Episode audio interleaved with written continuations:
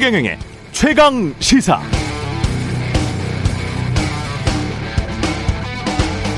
네, 한국 소비자 물가지수 4, 5% 정도 올랐다고 그렇게 이야기를 하지만 그렇게 느끼는 사람들은 별로 없을 것 같습니다. 체감으로는 그것보다는 훨씬 더 올랐습니다. 그렇게 느낄 만 한데요. 아, 지난해 평균 휘발유 값이 리터당 1,600원대였거든요. 2021년이. 지금은 2,000원 훌쩍 넘고 2,100원 넘죠. 지난해 평균에 비해서도 30% 가까이 올랐고요. 그런데 지난해 휘발유 값은 2020년 2년 전에 비해서 평균 얼마나 올랐었냐? 그러면 지난해에도 휘발유 값이 2020년에 비해서 15% 정도 올랐습니다. 그럼 2년 전에 비해서 휘발유 값만 거의 50% 폭등했다는 의미가 됩니다. 물가가 급격히 오르면 사람들의 실질 소득은 확 줍니다. 저소득층일수록 더 고통받습니다. 그런데도 물가가 오르니까 정부는 금리를 올릴 수밖에 없고요. 그럼 빚 많이 진 중상층 자산가들까지도 힘들어지죠.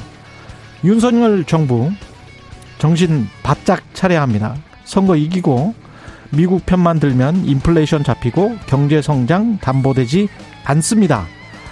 대통령이 오늘 집무실 근처에서 무슨 음식 먹었다. 대통령 부인이 오늘은 어떤 옷 입었다는 정권 홍보성 보도들이나 즐길 시간은 지났습니다.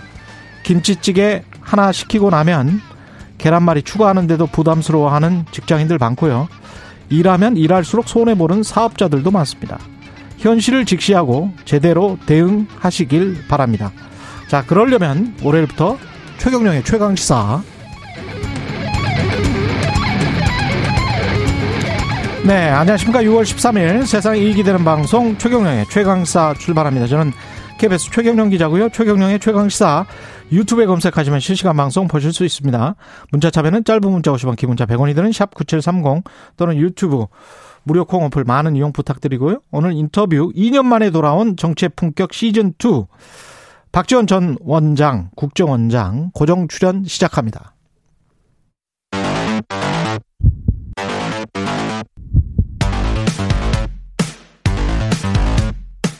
오늘 아침 가장 뜨거운 뉴스 뉴스 언박싱 네, 뉴스 언박싱 시작합니다. 김민아 시사평론가 민동기 기자 나와 있습니다. 안녕하십니까? 안녕하십니까? 예. 김치찌개보다는 김치찌개 시키고 계란말이 저는 이게 사실은 더 맛있다고 생각합니다. 요즘은 김치찌개 먹기도 밖에서 사 먹기도 무섭습니다. 쉽지 않습니다. 물가가 너무 올랐다고들 아우성인데 예. 실제로 체감이 되는 거거든요. 그 그렇죠. 식료품이 오르면 정말 체감이 그렇죠. 되죠. 예. 여러모로 슬픕니다. 예. 그 관련해서 이제 물가 치솟는 물가 관련해서 소식 가지고 오셨는데요. 미국의 5월 소비자 물가 지수 상승률이 8.6%로 41년 만에 최고치를 기록을 했습니다. 예. 그러니까 불황 속에도 물가가 상승한다는 스태그플레이션 우려도 퍼지고 있고요. 어, 특히 이제 우크라이나 전쟁 같은 경우에는 곡물 원자재 가격의 일시적 급등을 넘어서 낮은 물가 체계를 근본적으로 깨뜨리고 있다 이런 평가도 나오고 있는 상황이고요. OECD 38개 회원국의 4월 소비자 물가 상승률이 9.2%인데 98년 9월 이후 최고치입니다. 우리나라는 수입 물가에 많이 의존하고 있기 때문에 우리나라의 물가 상승률도 5월에 이어서 6, 7월에는 6%까지 뭐 올라갈 가능성이 있다. 이런 전망도 나오고 있는데요. 더 우려가 되는 거는 미국 연방준비제도 이사회입니다. 지금 음. big step을 넘어서 giant step, 그러니까 0.75%포인트 이상 금리를 인상할 가능성도 지금 나오고 있는 그런 상황인데요. 최근 세계은행이 많은 나라에서 경기 후퇴를 피하기 어려울 것이다 이렇게 전망을 하고 있는데 요즘 뭐 자동차 운전하시는 분들은 다들 아시겠지만 휘발유 넣기가 굉장히 무서운 그런 경유값도 뭐 2천 원을 넘었으니까 너무 무섭고요. 예. 제가 지난 주말에 부모님하고 가족들하고 이렇게 외식을 했는데 음. 손이 떨렸습니다. 예, 계산할 때 덜덜덜 떨리더라고요. 실제로 뭐 미국 휘발유 값이 저렇게 갤론당 저 사람들은 다른 달이잖아요. 그렇게 그렇습니다. 계산을 해 본다고 한들 그 나라가 이제 국토가 크기 때문에 그리고 휘발유 값이 워낙 쌌었거든요. 네. 그렇잖아요. 그런데 지금 대충 계산을 해 보니까 우리랑 지금 비슷한 수준이에요. 그렇습니다. 저렇게 지금 5불 정도 넘었다고 하는 게 지금 한 갤런이 보통 한 3.78리터 정도 되거든요. 네. 그러면 그 풀로 채웠을 때 아주 가득 채웠을 때 보통 한 고급차 같은 경우에 수경차 같은 경우에 한 12만 원 정도 나오더라고요. 제가 대충 계산을 해보니까. 네. 그러니까 한국이랑 지금 미국이랑 휘발유 가격 수준이 비슷한 수준입니다. 그러니까 휘발유 경유도 그렇고요. 예. 우리나라 같은 경우에는 직접 이제 시민들이 물가 상승을 체감하는 게 먹는 거지 않습니까? 예. 가장 많이 먹는 음식 가운데 하나가 치킨이거든요. 치킨이죠. 치킨의 상승률이 6.6%로 가장 높았고요. 예. 짜장면, 떡볶이, 칼국수, 짬뽕, 김밥, 라면, 커피, 볶음밥 이런 순으로 가격이 좀 올랐습니다. 제가 전부 좋아하는 것들인데 당황스럽습니다 지금. 저도 예. 상당한 위협감을 느낍니다. 이 가공식품과 그다음에 여기 식품료 인상에 대해서는 예. 가공식품에 대해서 특히 이제 위협감을 느끼시죠. 그렇죠. 네, 예. 그, 그게 김민아 없이 평론가는 네. 가공식품 아니면은 살 수가 없기 때문에. 네, 그게 없이 어떻게 먹고 삽니까? 네. 근데 이게 아, 참 걱정이 많이 됩니다. 일단 어 지금 뭐 치킨 이런 거 말씀하셨는데 사실 치킨은 치킨은 이제 어 따져봐야 되는 게 프랜차이즈 본사가 가져가는 거하고 이제 그 이 점주들이 가져가는 거하고 이런 부분도 같이 있으니까 음. 치킨에 대해서는 좀 국민 감정이 좀 있어요. 그래갖고 너무 많이 올리는 거 아니냐 이게 있는데 예. 근데 이제 그 치킨만 오르면은 그거 좀 프랜차이즈 문제다라고 생각할 수도 있겠지만 지금 쭉 말씀하셨다시피 밀가루 들어가는 거 다 오르고 있거든요. 그렇죠. 그럴 수밖에 없죠. 그렇죠. 가격이 인상이 다 됐으니까. 그렇죠. 예. 그 전에도 이제 원자재 가격의 우려 이런 것도 있었지만 러시아가 우크라이나를 침공하는 바람에 음. 거기서부터 시작된 여러 가지 이제 파장들이 밀가루 가격 올리는데 이제 에, 지금 뭐 주요하고 주요하게 그두 되고 있는 나라가. 수출량이 한 30% 정도 돼요. 네. 그렇죠. 전 세계. 네. 그렇죠. 예. 그리고 그거를 이제 메꿔줘야 되는 인도라든지 이런 데도 요즘에는 또 이런 경제 위기도 그렇고 안보 위기도 그렇고 자국 우선주의로 먼저 해결을 그렇죠. 하려고 하잖아요. 게다가 뭐 이상 기후까지 나타나고 있고. 그렇죠. 예. 그러다 뭐 보니까 일부 전문가들은 세계화가 지금 사실상 무너진 거 아니냐 이런 얘기까지 하고 그렇죠. 있더라고요. 그러니까 네. 말이에요. 그래서 모든 요인들이 물가가 오를 수밖에 없는 그런 향- 방향으로 가고 있고 더 황당한 거는 그동안 이제 물가가 오른 거에 대해서는 그 일반적으로 그냥 이제 경제 기사들이 평, 평을 할 때 코로나19 때문에 돈이 많이 풀린 상황에서 거기다 이제 전쟁까지 이제 지금 이 러시아의 우크라이나 침공까지 더해지면서 더 이제 이 물가 압력, 물가 상승 압력이 커졌다. 이렇게 해설을 했는데, 근데 예를 들면 코로나19가 좀 일상 회복의 어떤 그런 상황으로 돌입한 거잖아요. 중국의 경우도 이제 일부 대, 대도시의 봉쇄를 해제하고 뭐 이런 상황으로 저- 들어갔는데, 그렇죠. 봉쇄를 해제하니까 이, 음. 이 휘발유 수요 이런 것들이 또 늘어나가지고 음. 오히려 유가 상승에는 또 기름을 지핀다고 이 불을 지핀다고 그러고 그리고 미국은 또 저는 미국 문화에 대해서는 잘 모르지만 이제는 뭐 또 driving season이라고 그러더라고요. 예. 6월에서 8월까지 차 수요가 이제 늘어나는 거에 그렇죠. 대해서 그것까지 더하면 앞으로 유가는 더 올라갈 것이다. 그래서 사실은 일부러 재고를 안 푸는 것도 있어요. 왜냐하면 더 올라갈 것 같으니까 재고를 쌓아놓고 7, 8월에 그때 풀면은 지금 뭐 평균 한 5달러 정도 된다는데 갤런당 나중에 한 6불, 7불 되는 거지 뭐 이렇게 하면서 재고를 안 풀어버리는 거예요. 그러니까 이 모든 예. 게 물가 인상의 방향만 가리키고 있고 네. 이제 언론이 지금 말씀하실 때 연준은 뭐 처음에는 big step 얘기하면서 큰일이다 이랬는데 이제 big step은 그냥 new normal이 된 것 같고 이제 네. 언론의 표현만 갖고 보면은 그렇죠. 이젠 giant까지 나왔으니 그렇죠. giant step까지 나왔으니 경계심이 상당히 드는데 근데 제가 또 한 부 어떤 부분에서는 또 이것도 참 이상한 일이다 뭐 참 세상사 참 이상하다라고 느끼는 게 결국 금리가 올랐을 경우에 가장 큰 타격을 보는 건 돈 많이 꾼, 꾼 사람들일 텐데 그렇죠. 돈 많이 꾼 사람들은 우리는 흔히 뭐 영끌족 이렇게 생각을 하지만 어.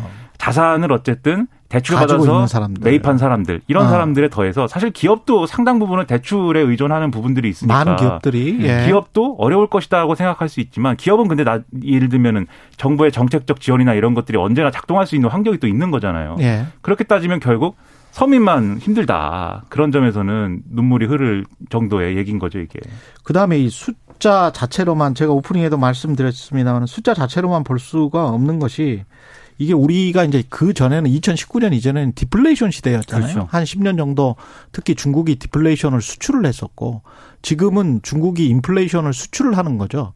왜냐하면 미중 갈등 때문에 음. 이 이전에 지금 우크라이나 전쟁 이전부터 사실은 트럼프가 만든 관세와 이 모든 것들이 미중 갈등의 이 영향이 점차 점차 이제 오고 있는 겁니다. 그래서 이제 공급망 분리를 점차 더 해나가면 더 인플레이션은 더 심하게 오겠죠.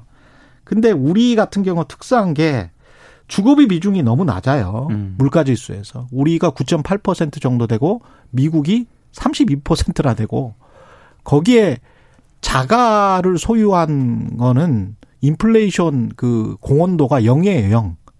그러니까 자가라고 하면 거기에서 아무리 집값이 올라도 본인의 자산 가치가 상승하는 거지 이게 생활비 내가 뭐 월세 내거나 전세 값이 오르는 건 아니다. 그렇죠. 이런 이제 주장 때문에 우리는 영으로 계산을 하고 있단 말이죠. 음. 근데 그런 집을 살려고 하는 사람들 입장에서 봤을 때는 너무 많이 집값이 올랐다라고 생각을 할 거 아니에요.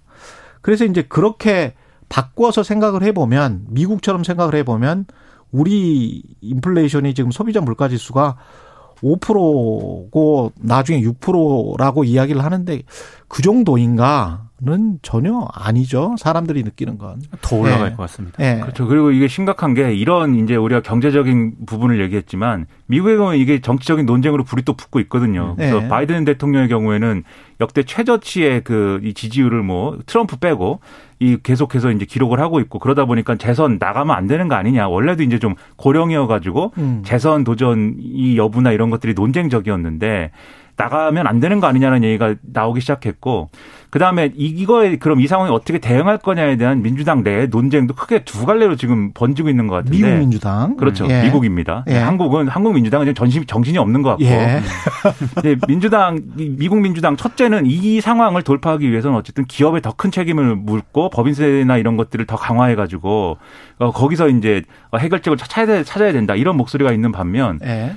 세계적으로 이 어떤 위기의 근본이 어쨌든 전쟁에 있으니 음. 그것부터 해결하자라고 하는 국제적인 어떤 역할을 하자 라는 주장 두 갈래로 나오고 있는데 음. 후자의 경우에는 이게 결국 어떤 과거의 사례를 보면은 이 미국 민주당이 어 민주당 정권의 어 전쟁을 음. 옹호하는 논리로 변질되거나 이러기도 했거든요. 그렇죠. 그러니까 이런 것들이 어 정치적 위기가 되면은 이런 논리들이 어디로 튈지 지금 몰라서 상당히 우려가 또 되는 부분이 있어서 걱정입니다. 그 제프리 삭스 교수도 좋은 외교가 지금은 좋은 경제 정책이다 이렇게 이야기를 했는데 음. 우리가 저는 가장 염려되는 부분이 미국이 저렇게 저, 저렇게 몰리다가 결국 어쩔 수 없어서 그래서 사실은 그런 이야기를 실제로 앨런 재무부 장관도 하고 있고 관세 인하를 중국과 하면서 중국과 좀 타협할 가능성에 관해서 계속 지금 몇 달 전부터 그런 이야기가 흘러나왔는데 조- 요즘은 아주 이제 구체화되고 있거든요. 그러면 우리가 너무 중국이나 러시아를 적으로 돌렸다가 갑자기 미국이 태도 변화, 뭐 러시아까지는 분명히 지금 적으로 규정을 하고 있기 때문에. 근데 나토의 입장은 꼭 그런 거는 아니에요. 지난해까지도 그렇고 올해도 아주 모호하거든요. 미국도 아주 모호합니다. 중국에 대해서는.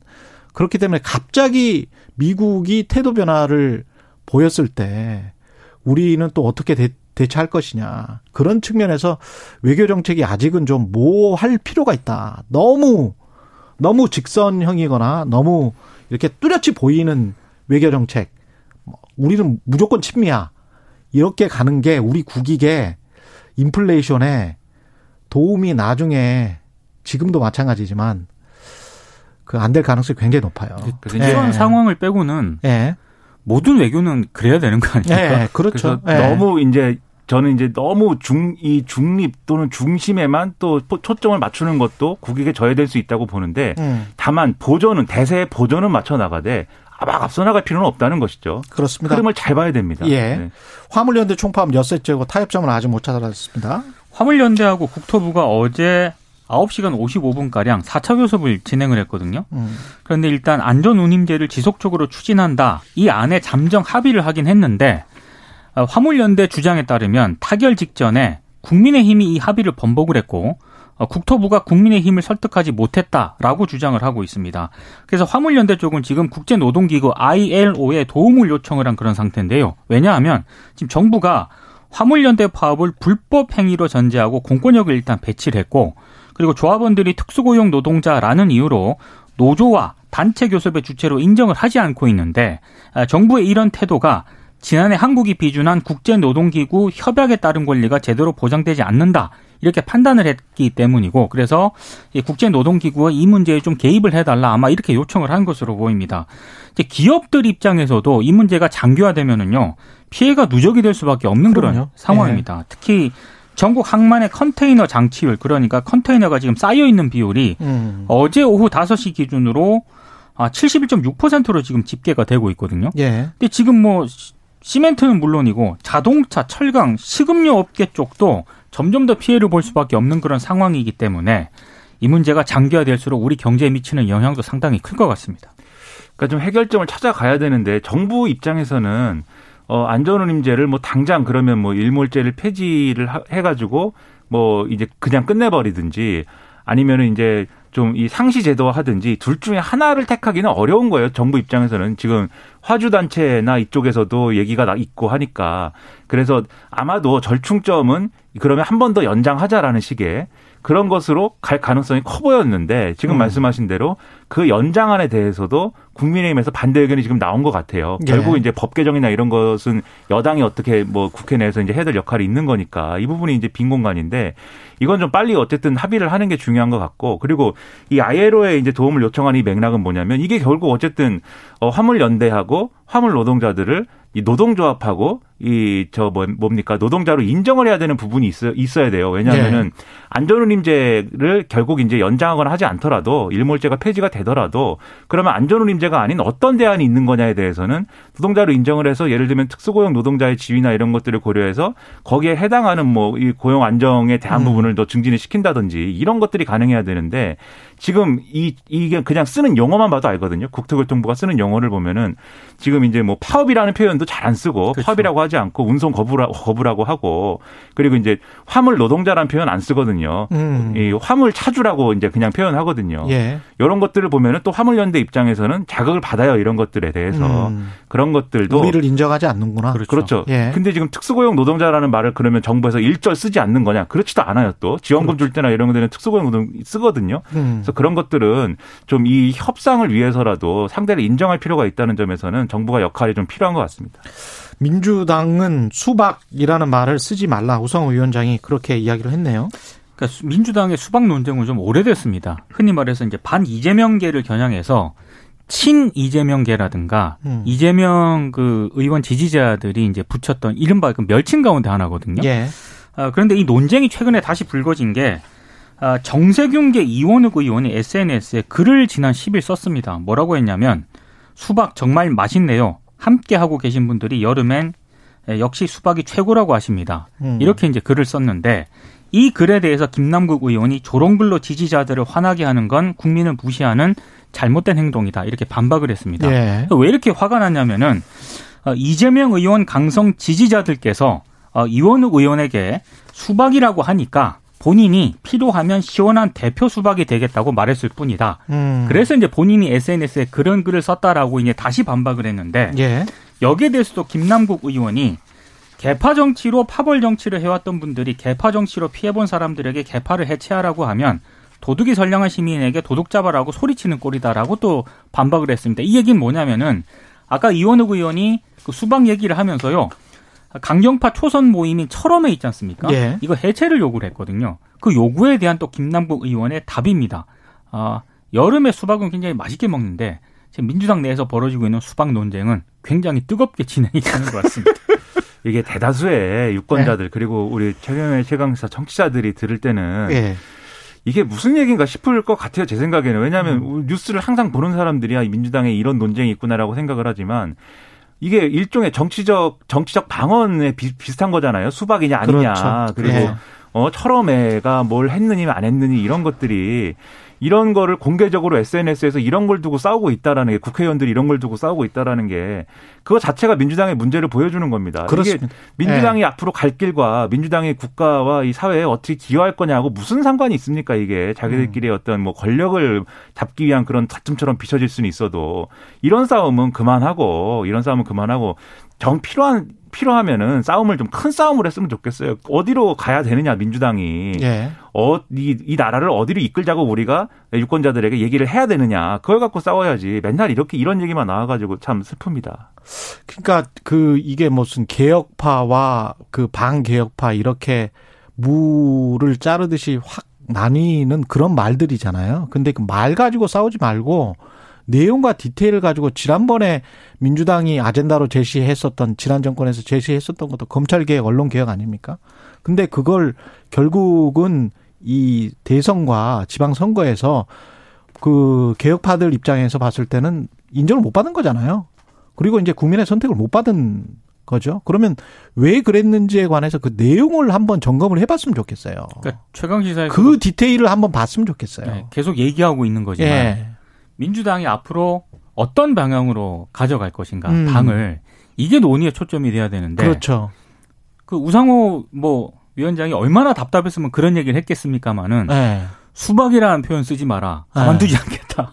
이 얘기 자체가 지금 굉장히 코믹스러운 상황인 거죠. 수박이라는 음. 단어가 무슨 죄가 있습니까, 사실. 예. 근데 그런 얘기까지 할 정도라는 게 그리고 이게 잘 생각해 보면 민주당이 그동안 이전에 음. 문재인 정권 초반에만 해도 문재인 정권과 그 민주당 정권이 어, 정말 어떤 정체성으로 가져가야 될 문제가 검찰개혁, 언론개혁 두 개였냐. 음. 이게 좋은 얘기가 더 많았었는데 어느 순간 다 실종됐어요. 예를 들면 복지국가를 만들자 뭐 이런 것도 있었고 음. 사회안전망을 강화해야 된다. 그리고 여러모로 이제 노동자들의 권리가 많이 이제 좀 어, 이 축소될 수밖에 없는 그런 법제도들이 이제 그 을지로 이제 위원회라는 것도 있었죠. 그렇죠. 있었죠. 자영업자들의 예. 권리를 네. 보장하자, 보장해야 된다. 그게 하나의 상징처럼 그렇죠. 됐었는데 다. 없어지고 네. 지금 수박하고 철험회하고 뭐 검찰 개혁 이렇게만 있어요 지금 이게 오히려 민주당의 가장 내용적으로 성공한 거는 제가 보기에는 을지로 위원회였고 나머지는 내용적으로 이게 너무 구멍이 송송송송 나 있었거든요. 그러니까 내용 가지고 싸워야지 자꾸 이렇게 지지자들 동원하는 그것도 감정선을 건드리면서 동원하는 어떤 정치, 감정 싸움 하는 정치, 그 다음에 내용보다는 뭔가 복수 열전처럼 비춰지는 그런 정치, 이거는, 이거는 이미 이제 선거에서 판단을 받았다라고 생각을 해야 됩니다. 그렇습니다. 두 번이나 네. 선거가 있었기 때문에. 그러면 다른 내용 가지고 싸워야 될 거 아닌가요? 사실 민주당이 예. 지금 이 상황이 된 게 여러 요인이 있잖아요. 음. 근데 좀 방금 말씀하신 것처럼 을지로 위원회 있지 않습니까? 음. 이거를 지속적으로 현재까지 그것만- 다른 모습으로 그것만 지속적으로 맞습니다. 했더라도. 버전업 시키지 못한 게 예. 가장 큰 패착 가운데 하나라고 생각합니다. 어. 그렇죠. 네, 뭔가 내용을 가지고 어. 그렇죠. 그리고 그 내용이 내용이라는 게 이렇게 서로 니탓 내탓 하는 내용이 아니라 민주당이란 정당이 뭐였고 그렇지. 뭘 지향하는 정당이었느냐를 다시 돌아봤으면 좋겠습니다. 예. 국민의힘 같은 경우는 이제 민들레 일단 멈췄습니다. 바로. 워낙 이제 이런저런 논란들이 제기가 되니까요. 예. 어, 일단 간사가 이용호 의원이거든요. 오해 때문에 그다지 좋지 않은 것 같다. 그래서 민들레 열차는 잠시 멈추고 의견을 나눠보는 게 필요하다. 음. SNS에 이렇게 글을 썼고요.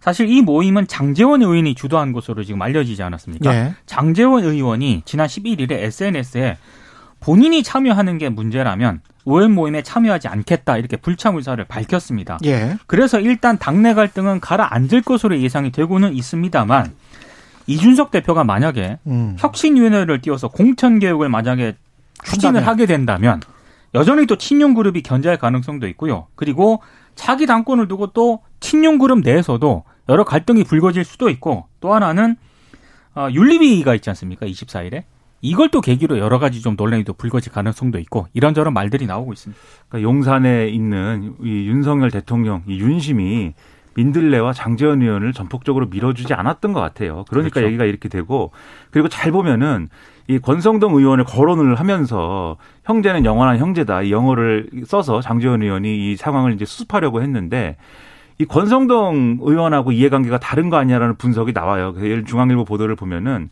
이준석 대표가 조기에 만약에 이렇게 좀, 어, 이, 만약에 이제 낙마를 해서 조기 전당대회를 치르게 될 경우에는 권성동 원내대표는 원내대표직을 갖고 있기 때문에 출마를 할 수가 없다. 음. 그러면 이제 권성동 원내대표 입장에서는 오히려 너무 빨리 이준석 대표가 내려가면은 그건 자신에게 당권 도전 의지를 가지고 있는 입장에서는 손해일 것이다. 뭐 이런 분석이 나오면서 장재원 의원과 권성동 의원의 이 이해관계가 다른 거 아니냐. 그래서 권성동 의원으로서는 이준석 대표를 좀 더 받쳐줄 수밖에 없는 거 아니냐. 이런 분석이 나오거든요. 음. 더 근본적으로 우리가 봐야 될 거는 지난주에 우크라이나 갔다 와서 이준석 대표가 대통령하고 이제 회동을 했잖아요. 그랬죠. 근데 그 자리를 잘 보면은 애초에 정진석 의원하고의 갈등이나 이런 것들이 전, 이 전에 있었는데 어. 정진석 의원의 문제 제기의 내용이 뭐였냐면 정권에 도움이 안 되는 행위를 우크라이나에 가가지고 해서 어. 그래서 이제 정권에 부담을 줬다가 핵심, 주, 핵심 맞아요. 주장이었잖아요. 예. 근데 윤석열 대통령이 그 자리에서 음. 우크라이나 상황에 대해서 굉장히 지대한 관심을 가지면서 음. 이준석 대표에게 특사로 갔으면 좀 더 할 일이 많았을 것이다. 이렇게 얘기하지 않습니까? 뭔가 힘을 실어주는 듯한. 그렇죠. 윤핵관은 이준석인가?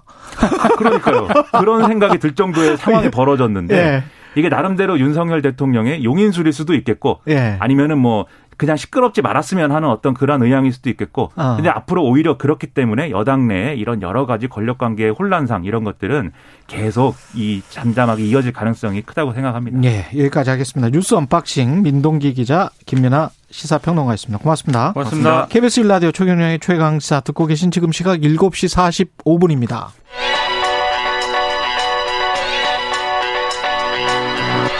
최강 시사 김봉신의 눈.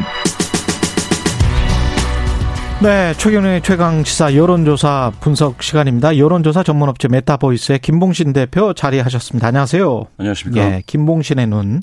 여론조사 개요. 먼저 예. 한국갤럽부터 이야기를 할까요?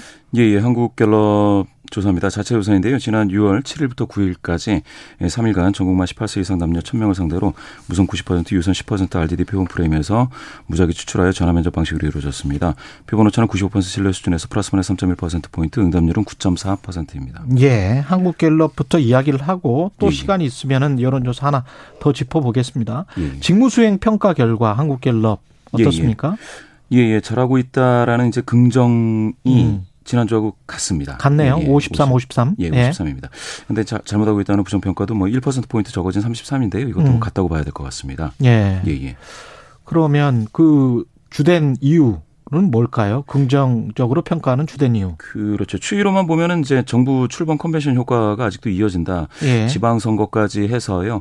상승 상승 여력을 뒷받치고 있어서 음. 아직 확 떨어질 일은 없다라고 보여지고요.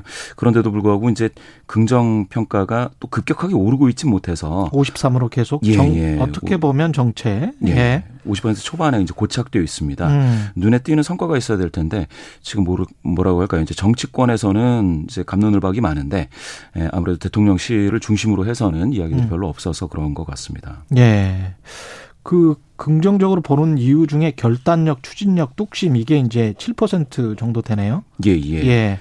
뚝심, 뭐 소통 이런 건데 국방 안보가 10%로 가장 예, 높고 국방 안보가 갑자기 예, 예, 두 자릿수가 됐습니다. 지금 처음 두 자릿수 긍정 평가 이유가 나왔습니다. 예. 근데 예. 이제 부정 평가의 이후에 독단적 일방적이 또 6%란 말이죠. 예, 예. 그러니까 이게 어떤 사람들한테는 결단력, 추진력, 뚝심으로 비치는데 그렇죠. 어떤 사람들한테는 독단적 예, 예. 일방적으로 비치는 뭐 이런 거 예, 양면적인 것 같습니다. 예. 예. 그 부정평가 중에서는 역시 인사가 예. 굉장히 높군요. 32%. 인사가 이제 19%포인트 더 많아서 32%인데 예. 역대 예. 다른 정부에서도 어, 정부 초기에 한 이 정도 나왔습니다. 인사 문제가. 예, 예. 각 정부 모두 문재인 정부 초기 박근혜 정부 초기 때는 어땠습니까? 문재인 정부 때도 인, 그 부정평가로 인사 문제를 언급한 비율이 부정평가자 중에서 이제 34%. 아.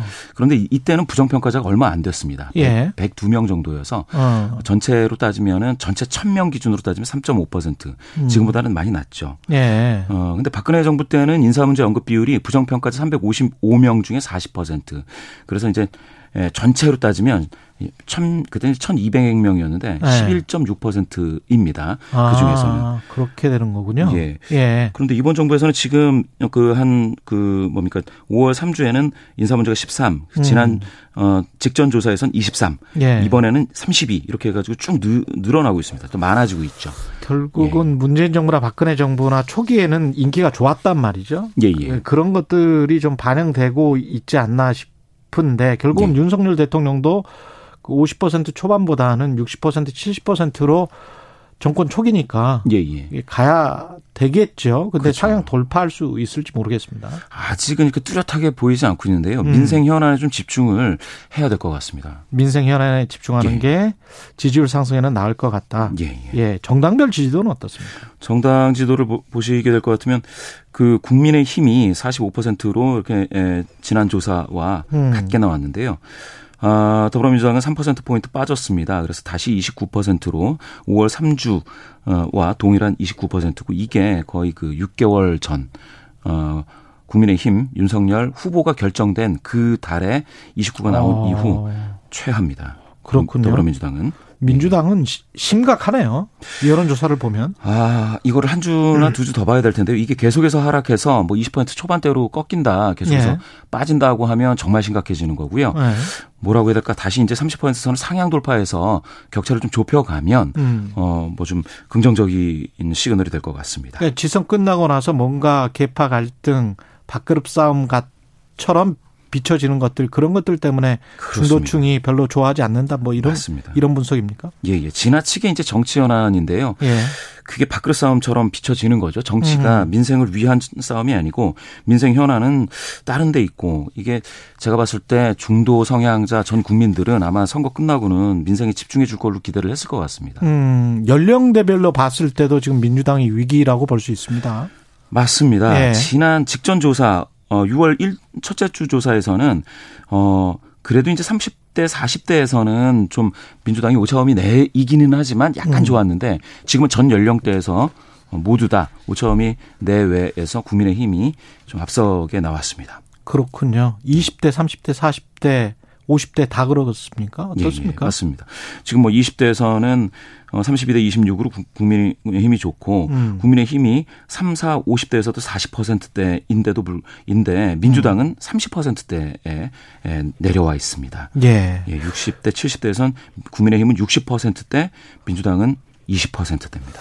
지금 시간이 한 3분 정도 남았으니까요. 예. 여론조사 하나만 더 보죠. 예. 뉴스토마토 미디어 토마토 개요 를 잠깐 소개를 해주시면 예, 예. 제가 지금 읽어드릴게요 그냥 빨리 지난 예. 6월 7일 하루 만 18세 이상 남녀 1,014명을 대상으로 무선 RDD 표본 프레임에서 무작위 추출해서 ARS 방식으로 이루어졌고요. 표본 오차 95% 신뢰 수준의 플러스 마이너스 3.1%포인트 응답률은 2.4%고요. 아까 한국갤럽하고 똑같이 중앙선거 여론조사 심의 홈페이지 참조하시면 됩니다.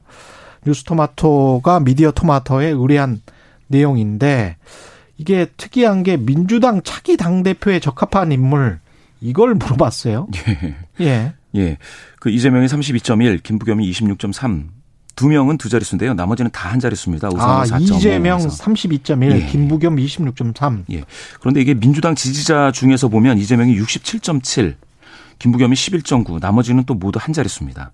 아, 민주당 지지자는 또 이재명이 압도적으로 예, 예. 우세하군요. 예. 3분의 2입니다. 그래서 예. 압도적으로 나와서 어, 이대로 가면은 국민 여론은 거의 뭐 이재명 리더십에 예, 되게 예, 원하고 있습니다. 특히 더불어민주당 지지자들은 그렇다. 예, 예 그렇습니다. 예, 당원들은 그렇다. 예.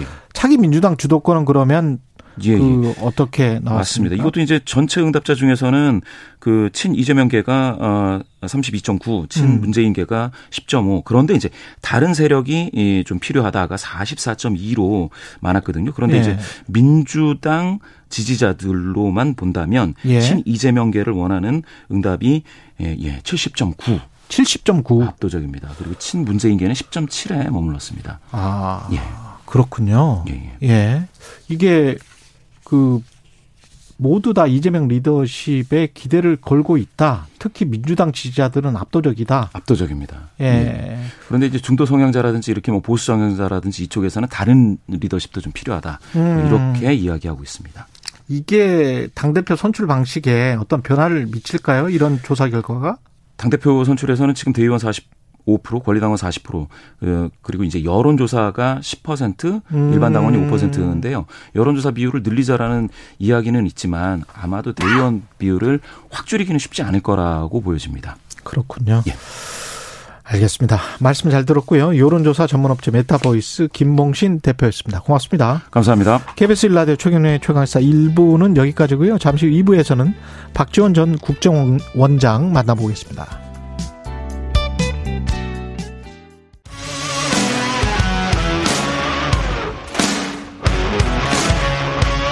오늘 하루 이슈의 중심 최경영의 최강 시사.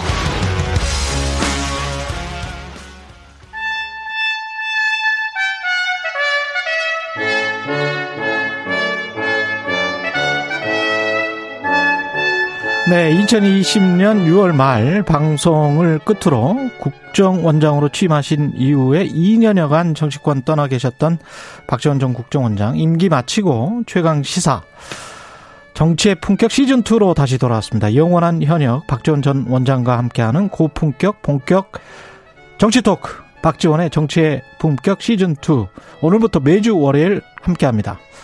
예. 국정원장님, 전 국정원장님 나오 계십니다. 예, 안녕하세요. 전 국정원장이 아니라 예. 정치인 뭐... 박지원으로 아. 그리고 저는 김대중 대통령 비서실장으로 불리는 것을 가장 영광스럽게 생각하기 때문에 아, 그렇 박 실장님 하시면 예, 좋겠습니다. 박, 박 실장님, 예, 그렇게 불러 드리겠습니다. 예, 박지원 실장님 나오셨습니다. I am back 돌아왔습니다. 예, 예. 그, 그, 저희한테만 이제 고정 출연을 해 주시기로 했는데 너무 여러 곳에서 전화를 많이 받으셨나 봐요. 예. 좀 상종가를 때리고 있습니다. 제가 또 예. 역시 돌아와서 한마디 예. 하니까는 시끄럽잖아요. 예, 시끄럽습니다. 시끄러운 것은 예. 그렇게 생각해서는 안 됩니다. 저는 이 나라 민주주의와 음. 개인 정보 그리고 과거 국정원이 국내 정보 수집 정치 개입을 할 때 그러한 일이 있었지만 현재 국정원에서는 전혀 없고 또 음. 그러한 것을 폐기하자. 그래서 불씨를 없애자 하는 의도로 얘기를 했지. 아. 제가 뭐 일부 언론에서 예. 뭐 윤석열 대통령도 있다 이런 얘기는 한 적이 없습니다. 그렇군요. 네. 예. 그 논란이 된 거는 이제 CBS 어떻게 생각해 보면 다 정치인으로 돌아오셨다고 말씀하셨기 때문에 계산된 논란을 만드신 것 아닌가 그런 생각도 들고요. 질문을 하니까 예. 무엇을 못했느냐. 음. 국정원이 완전히 개혁되었습니다. 음. 거듭 말씀드리지만은 과거에는 국정원장이 날아가는 새도 떨쳤지만은 지금은 박지원이가 지나가도 새도 안 날아갔어요. 음. 완전히 개혁됐는데 무엇을 못했느냐 음. 하는데 그걸 못했다는 거예요. 저는 음. 제가 엑스파일을 전부 보았다는 게 아니에요. 예. 음. 지금도 정보공개 청구법에 의거해서 개인이 요구를 하면은 원작의 재가를 받고 메인 서버를 열어서 추출된 문건도 원장이 맨 먼저 보게 해라. 이것은 혹시라도 어. 있을 그런 사고의 개연성을 막아버린 거예요. 음. 그래서 개인정보 청구를 하면은 보내줍니다. 그렇지만 이러한 것이 과연 남아가지고 음. 또 다른 불씨를 일으켜서는 안 된다. 그렇기 음. 때문에 저는 당시에도 법을 제정해서 폐기하자라고 했던 거지. 문재인 정부 때도. 그렇죠. 예. 네. 근데 정치인, 기업인, 언론인들의 조난 자료가 여전히 국정원 어디에 지금 남아 있는 것이고 남아 있는 것이죠. 제가 그렇게 구체적으로 답변을 하면은 또 문제가 됩니다. 그러네요. 그래서 예. 저는 제가 존경하는 국정원, 예. 제가 사랑하는 우리 국정원 직원들이 어. 저에게 제발 원장 때 얘기는 좀 하지 말아달라. 자제를 요청했기 때문에 저도 안 하겠다라고 아. 해서 그 이상은 하지 않겠습니다. 근데 그 정치적으로 보면은 국정원 기조실장이 지금 검찰 출신이 가 있고 인사검증 관리단이 법무부 산하로 돼 있고 공직기관 비서관실도 비서관실의 비서관도 검사 출신이고 인사비서관도 인사기획관도 다 검사 출신이란 말이죠. 그러면 지금 남아 있다는 그 전환 자료나 이런 것들이 음, 윤석열 정부도 볼 수는 있겠습니다. 지금 시스템이라면 보지 않을 겁니다. 보지 않을 것이다. 예, 그렇게 믿는다. 윤석열, 윤석열 정부가 음. 민주주의를 표방하고 음. 무엇보다도 법치를 강조하기 때문에 음. 그러한 것은 보지 않을 겁니다. 보지 않아야 저는 그렇게 한, 생각합니다. 도덕적으로 보지 않아야 한다. 안아야죠. 어, 그리고 어. 그러한 일을 하면은 국민적 지지를 받지 못하죠. 어. 아까도 말씀했지만은 예.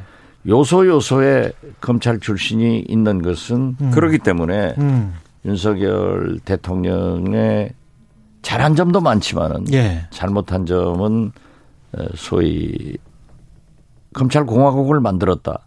이건 보수 언론에서도 강하게 지적하고 있잖아요. 예. 어, 그리고 국정원은 과거부터 기조실장은 검찰 출신이 합니다. 음. 또 김대중 정부에서도 기조실장만은 청와대 몫으로 내려 보냅니다. 음. 아울러서 그 감찰실장도 검사 출신이 했고, 예. 어, 저도 그 검사 출신 검사가 했습니다. 예. 현직 검사가. 음. 음, 그렇지만은 지금 현재는 이제 민변 출신 변호사가 담당하고 있는데 음. 어떻게 됐든 검찰 공화국이라는 그러한 것을 지적을 국민들로부터 심지어 보수 언론부터도 지적을 하지만은 음. 저는 에 최근에 기조실장으로 오신 분이 검찰에서도 존경받고 예. 또 잘하실 것으로 믿습니다. 아. 그것이 문제가 아니다 이거죠. 예.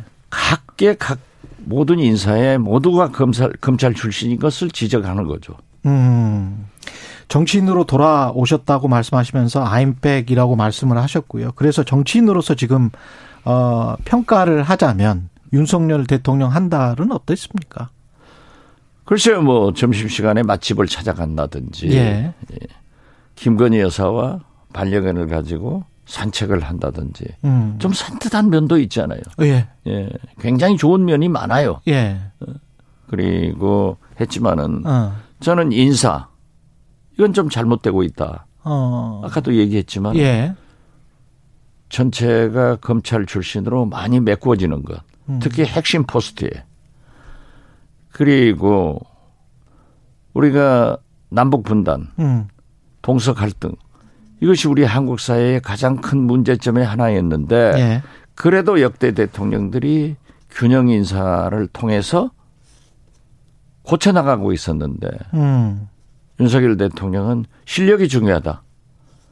그래서 지역 안배나 특히 여성 성별 안배를 하지 않은 것은 잘못인데 음. 다행히 워싱턴 포스트 기자가 지적하니까 또 여성으로 하더라고요. 예. 이 윤석열 대통령이 굉장히 순발력이 높은 것 같아요. 유연 그런 측면에서는 유연하죠. 예. 예. 그런데 아직까지도 음. 광주 전남 음. 이쪽은 배려를 하지 않기 때문에 음. 제가 좀 코믹하게 얘기해서 워싱턴 포스트가 기자가 와서 한번 지적하든지 어. 외신이 지적해야 된다. 예. 예. 우리 기자들이 한번 지적해서 고쳐 나갔으면 예. 좋겠다. 예. 예. 그런 것을 그래서 어떤 지역을 또 고립시키고 음. 또 저항하고 이런 건 좀 없어졌으면 좋겠다 하는 예. 것을 바랍니다. 예, 인사 문제는 검찰 편중 인사 그다음에 동서 갈등 음, 이거를 완화시키는 그런 인사가 됐어야 되는데 그것이 좀 부족하다. 이런 말씀이시고 남북 분단과 관련해서는 지금 어떻게 생각을 하세요? 지금 현재 구도가 강대 강 구도로 지금 서로 가고 있잖아요. 이것도 지금 제가 어 김대중 대통령의 음. 대북 특사로 당시 문체부 장관으로 활동을 했습니다. 예. 그래서 22년 전 음, 역사적인 6.15 남북 정상회담 김대중 김정일 정상회담을 최초로 성사시킨 그런 일후 저는 22년간 남북 문제를 주로 공부하고 또 국회에서도 음. 또 방송에서도 그걸 했습니다. 예. 그런데 지금도 만약 그러한 문제를 언급하면은 국정원에서 가지고 온 실력 아닌가라고 하는데 그건 아니고 예. 지금 어떻게 됐든 이 이선권 통전부장 최선희 외상 음. 바뀌는 등 북한이 강대 강으로 가는데 예. 우리나라도 거기 그러한 것을 대처하기 위해서 한미 동맹, 한미일 공조 이런 것은 필요하지만은 음. 서로 강대강으로 가서 부딪히면은 저는 안 된다고 생각합니다. 그래서 미국도 보면은 예. 규탄한다. 음. 그렇지만은 외교적 방법을 택하자. 대화의 테이블로 나와라. 음. 하는 양면성을 가지고 있잖아요. 예. 우리나라도 좀 대북 문제에 대해서 물론 미사일을 오늘 아침에도 지금 방사포 그렇죠. 발사했잖아요. 예. 또 핵실험을 한다 하는 것은 음. 우리가 철저히 안보를 대비하는 것은 좋지만은 음. 외교적 대화의 노력을 병행하는 것이 좋다. 저는 음. 그렇게 봅니다. 근데 IPEF 가입이랄지 그다음에 이제 나토 총회 같은 경우도 이제 갈 것 같단 말이죠. 대통령이. 근데 이제 점점 나토가 러시아는 이미 이제 적이 됐고 중국은 점차 적으로 규정하고 있는 것 아닌가 그런 느낌도 갔는데 거기에 이제 일본, 한국, 호주 여기가 이제 그 대륙도 아닌데 쿼드. 예. 예. 아니 북대서양 조약기구 예. 나토 같은 경우에 예. 그 우리랑 북대서양이랑 아무 상관없잖아요. 근데 이제 초청을 받아서 가게 됐는데 이런 것들이 우리가 그러니까 신냉전 체제 완전히 발을 담글 수밖에 없습니까? 어, 떻게 보십니까? 우리나라는 예. 세계에서 인구가 제일 많고 돈이 제일 많은 예. 미국, 일본, 중국, 러시아 4강으로 둘러싸여 있습니다. 예. 도랑에 든 소입니다. 우리는 미국 풀도 먹어야 되고 중국 풀도 먹어야 되고 일본 풀도 아. 러시아 풀도 먹어야 됩니다. 즉 경제가 가장 중요합니다. 음. 우리는 거듭 말씀드려서 도랑이든 소는 한쪽 풀만 먹으면 살이 안 쪄요. 음. 영양실조가 돼요. 그래서 저는 무엇보다도 우리는 외교가 가장 중요한 나라입니다. 음. 한미 동맹 반드시 제1순위로 해야 됩니다. 음. 또 나토 역시 그러한 이 안보 상에 필요한 나라이지만은 예. 지금 러시아 우크라이나 전쟁 중에 있는데 이 전쟁이 영원히 가지는 않습니다. 곧 종식될 거예요. 음. 그랬을 때 우리는 러시아와 경제 관계를 어떻게 할 것인가. 음. 지금 삼성, 현대, 대우 새 조선회사가 막대한 돈이 러시아에 묶여 있습니다. 예. 삼성전자가 현대자동차가 LG전자가 SK가 다 우리는 그러한 경제적 수출입을 해야 될 나라예요.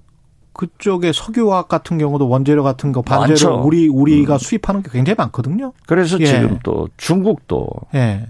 제2 요소수 사태 같은 것을 막기 위해서는 음. 엄청난 경제적 노력을 해야 됩니다. 음. 우리나라에서 생산되는 반도체가 중국으로 41%가 수출되고 미국으로는 8%가 수출됩니다. 음. 우리 경제 수출입의 25%가 중국하고 되고 예. 일본하고는 10, 아, 죄송합니다. 음. 미국하고는 11%입니다. 그렇죠. 예.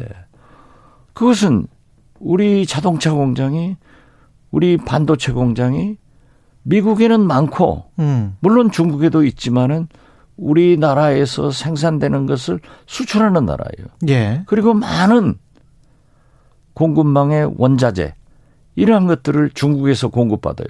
음. 제가 볼 때는 로우텍이 하이텍을 지배하는 세상이 왔습니다. 어. 그래서 저는 예. 물론 이준석 대표가 우크라이나 방문을 했을 때 음. 그래도 정진석 부의장이 옳은 지적을 하더라고요. 아, 정진석 부의장의 예. 지적이 옳았다. 옳았습니다. 예. 제가 볼 때는 그래요. 음. 그래서 아, 그래도 국민의 힘이 살아있구나 음. 하는 것을 느꼈어요. 민주당에서는 아무 얘기를 하지 않아요. 자, 나토 정상회의에 우리 윤석열 대통령께서 가신다고 발표했더라고요. 음. 저는 그 전에 그 얘기를 했습니다. 가시지 않는 게 좋다. 전쟁 중에 음. 가셔가지고 어? 이득이 무언가. 물론 한미 동맹, 한미일 공조, 나토 정상들과 안보 문제나 공급망 문제 등 여러 가지 얘기를 할 수 있지만은 이걸 넣고 저걸 이럴 수도 있다. 음. 그렇기 때문에 지금 전쟁 중에 가시는 것보다는 차라리 외교부 장관 같은 분을 파견해서 음. 외상회의는 있다고 그러니까 그렇죠. 하는 것이 좋지 않느냐 그런 생각을 갖습니다. 어, 지금이라도 안 네. 가는 게 저는 그렇게 생각합니다. 음, 그쪽에서 초청이 왔는데 한국, 일본, 호주는 좀 와달라. 아니 그것은 뭐 나토에서 초청하는 근데 꼭 뭐 저 국가 원수가 와달라, 뭐 대통령이 와달라 그런 거 정상회의니까 정상회의니까 그렇게 초청하셨겠죠. 음. 그리고 거기 가셔서 한일 정상회담도 할 수 있다. 얼마든지 해야죠. 예. 그렇지만은 앞으로 러시아 우크라이나 전쟁이 끝났을 때 미중 음. 갈등이 있는 이때 음. 과연 어느 한쪽을 자극해 가지고 우리가 경제적 이득 뭐가 있느냐? 나는 국익에 그렇게 도움이 되지 않는다고 생각합니다. 예. 그래서 문재인 정부에서도 저는 저하고 정의용 음. 당시 외교부 장관은 일본이 우크라이나에 2억 달러를 제공했기 때문에 음. 우리도 1억 달러 정도는 제공하자 예. 해서 그 거의 제공한 것으로 알고 있습니다. 음. 심지어 나토에 있는 5천만 불을 우크라이나로 돌려주자라고 예. 했는데 예.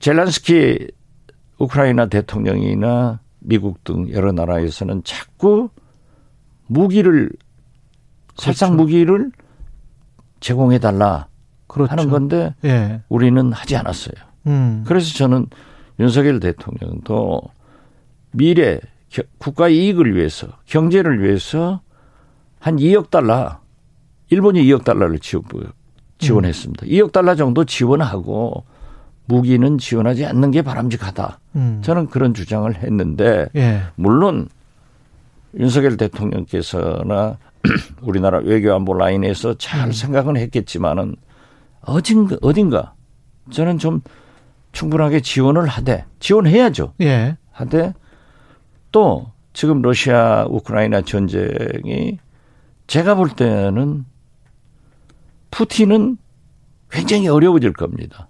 예. 또 제거될 수도 있다고 생각합니다. 예. 그렇지만 러시아는 살아간단 말이에요. 그러면 우리는 예. 거기에다 팔아야죠. 음. 또 우크라이나 음. 전쟁 복구에 우리도 진출을 해야죠. 그렇죠. 그렇기 때문에 굉장히 위험한 얘기입니다만은 외교는 음. 국익을 위해서 줄타기가 필요해요. 음. 그리고 지금 보십시오. 러시아 우크라이나 전쟁 중에 인도, 음. 중국 얼마나 이익을 보고 있습니까? 특히 인도를 보시면 잘 알잖아요. 그렇죠. 예. 일본, 중 인도는 어? 일본, 호주, 인도, 미국 예. 이 쿼드에 예. 그렇게 동맹을 미국과 하면서도 장사는 그렇죠. 러시아하고 하고 있잖아요. 음. 또 미국하고도 하면서 음. 국익을 선택한단 말이에요. 예. 우리는 지금 현재 고래 싸움에 새우 등 터지면 안 됩니다. 음. 국내 정치 이야기를 좀 해봐야 되는데 지방선거 같은 경우에 이제 연이어서 민주당이 참패한 걸로 봐야 되겠죠. 어떻게 평가하십니까? 참패했죠. 예.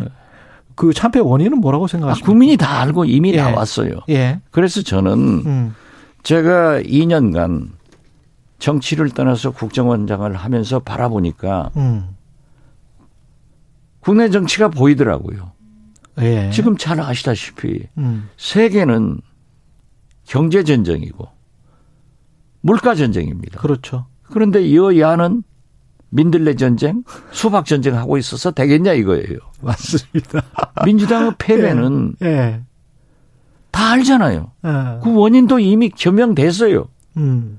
본인이 부정을 하건 시인을 하건 음. 어떻게 됐든 국민이 아는 게 중요해요. 그런 거 보면은 저는 여기서 본인이라는 거는 이재명. 아, 이재명이라고 제가 하지 않았어요. 제가 아, 그러한 얘기를 하면은 또 다른 분란이 와요. 예. 아, 저 이재명 의원도 보십시오. 예. 아니 세상에 나는 그런 거 보지 못했습니다. 음. 윤석열 대통령 취임 한 달 만에 음. 모 언론조사기관에서 차기 대통령 후보 선호도를 조사했더라고요. 그랬죠. 예. 어떻게 됐든 이재명 의원이 압도적으로 앞에 서 있잖아요. 음. 국민의 민심을 가지고 있는 거예요. 음. 그래서 저는 민주당이 싸울 만큼 싸웠다. 음. 또 패배의 원인도 알았다. 음. 다행한 것은 우상호 비대위원장이 취임했기 때문에 음. 앞으로 수박 말하는 사람은 혼낸다. 이런 리더십으로 전당대회를 잘 치러서 음. 지금 여야 정부가 머리를 맞대고 경제 물가 문제를 얘기해야지 보십시오. OECD 38개 국가 중 9.2% 음. 물가가 올랐습니다. 예. 미국도 41년 만에 소비자 물가가 8.6% 올라왔다는 그렇죠. 우리나라도 민생 물가는 거의 7%대에 도달했어요. 그럴 겁니다. 아니 예. 매일 어? 휘발유 값이 어? 지금 한 2,168원. 예. 매일 오늘 또 기록 갱신할 음. 거예요. 이래서 국민들이 다 죽고 어? 화물연대 파업하고 이러고 있는데 어? 민들레 전쟁, 수박 전쟁 하고 있어서 되겠어요? 음. 이제는 그거 안 해요. 그래서 민주당도 과거는 과거다. 음. 우리가 잘못했던 건 충분히 반성했고 얻어 맞을 만큼 맞았잖아요. 예. 이제 미래로 가야죠. 그거는 민생이 돼야 된다. 예. 지금 현재 당면한 뭐 인플레이션 대처가 돼야 된다. 그렇죠. 예. 그러면서 그 방향성과 가치를 국민들 속으로 들어가야 되는데 그런 거를 잘 못하고 있다. 그렇습니다. 예. 아니 제가 늘 사용하는 말입니다만은 음. 어떤 권력도 정치는 민심을 이길 수 없습니다. 음. 경제는 시장을 이길 수 없습니다. 나타나고 있잖아요. 우선순위, 우상호 비대위의 우선순위는 뭐가 돼야 될까요? 뭐 전당대회 룰은 좀 바꿔야 되겠다는 그런 이야기도 있고 구체적으로 우선순위를 뭐 통합이야 어, 어떤 다 지향하는 가치인 것 같고 어떤 우선순위를 둬야 될까요? 구체적 디테일로 빠지면 안 돼요. 디테일로 빠지면 안 된다. 예. 예. 그리고 지금부터 벌써 전당대 룰을 가지고 음. 얘기하면 안 돼요. 제가 문재인 대통령과 음. 박지원이가 당 대표 경선을 했습니다. 아, 그랬죠, 참. 예. 투표일 3일 전에 룰을 바꿔버렸어요. 아, 그랬었나요? 예. 예. 그렇지만 저는 승복을 했어요. 어. 왜? 당을 살려야죠. 선당 후사가 돼야 돼요. 음. 그런데 지금 벌써 전당대회 날짜도 안 잡히고 누가 대표로 나오는 게 이런 것도 결정 안 됐는데 룰 음. 가지고 싸우면 민주당 절대 망합니다. 그러네. 그러면 안 돼요. 그래서 저는 그래도 우상호 비대위원장이 음. 굉장한 리더십을 가지고 있어요. 보십시오.